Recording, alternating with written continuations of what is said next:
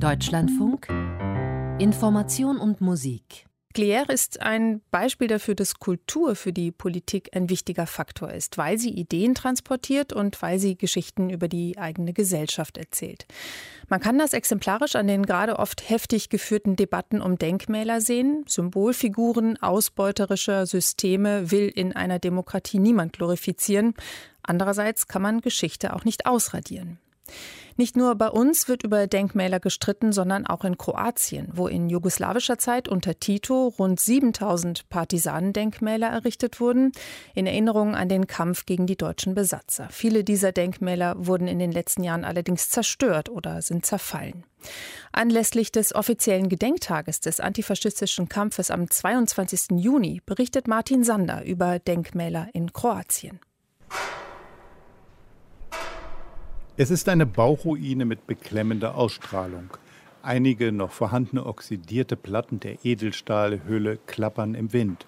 Die Innenräume im Stahlbetonskelett sind bis auf den Fahrstuhlschacht ausgeweidet.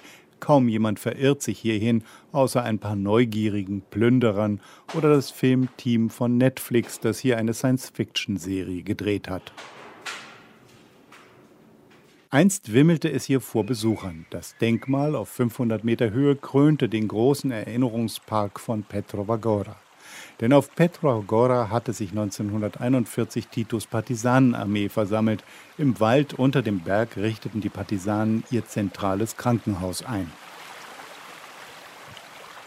Vojin Bakićs Partisanendenkmal von Petrova Gora gilt als Paradebeispiel der sozialistischen Moderne aus der Spätzeit Jugoslawiens. Die Dokumentation und das Modell des Baus wurden vor wenigen Jahren vom New Yorker Museum of Modern Art als herausragendes Beispiel jugoslawischer Architektur präsentiert. Doch kaum stand Vojin Bakićs Partisanendenkmal am Platz, begann 1991 der Kroatienkrieg. Leider wurde dieser Ort zum Schauplatz eines neuen Konflikts. Vor dem Denkmal standen die Panzer der sogenannten serbischen Krajina. Von dort hat man Granaten auf die Stadt Karlovac geschossen. Das ist sehr schmerzhaft, wenn ein Ort, an dem man an die Überwindung eines Konflikts erinnert, wieder zum Kriegsschauplatz wird. Als ich neulich da war, fanden wir im dunklen Keller mit der Taschenlampe in der Hand Reste einer medizinischen Ausrüstung. Das heißt, es gab dort wieder ein Lazarett, aber nicht für die Partisanen, sondern für Vorkämpfer einer ganz anderen Ideologie. Die Zagreber Kunsthistorikerin Sanja Horvatinčić setzt sich für den Erhalt von Partisanendenkmälern ein.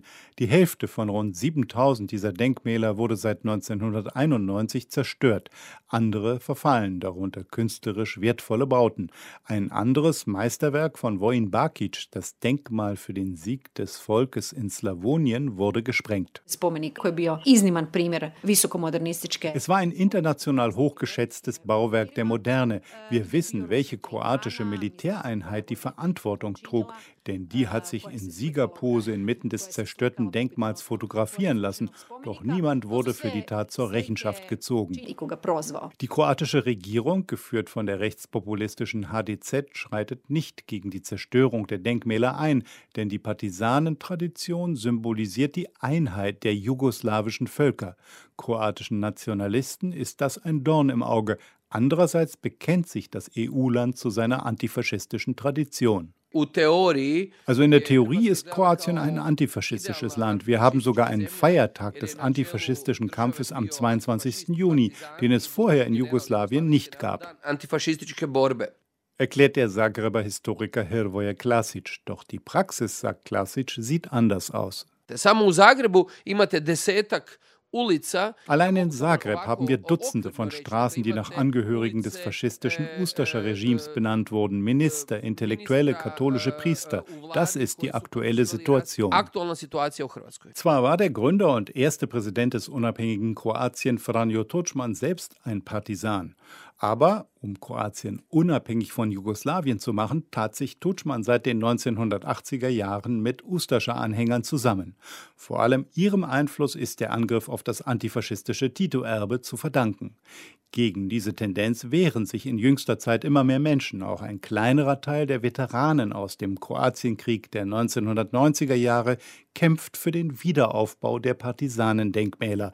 Zoran Radmann vom Verein Vedra in Split. Wir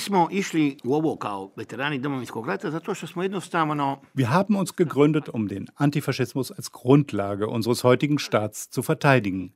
Der Antifaschismus steht in der Präambel unserer Verfassung. Diese Republik samt ihrem antifaschistischen Fundament wurde 1991 international anerkannt.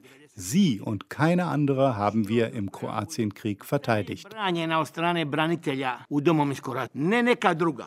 Martin Sander berichtete über Initiativen in Kroatien, die Partisanendenkmäler aus jugoslawischer Zeit vor dem Abriss retten wollen.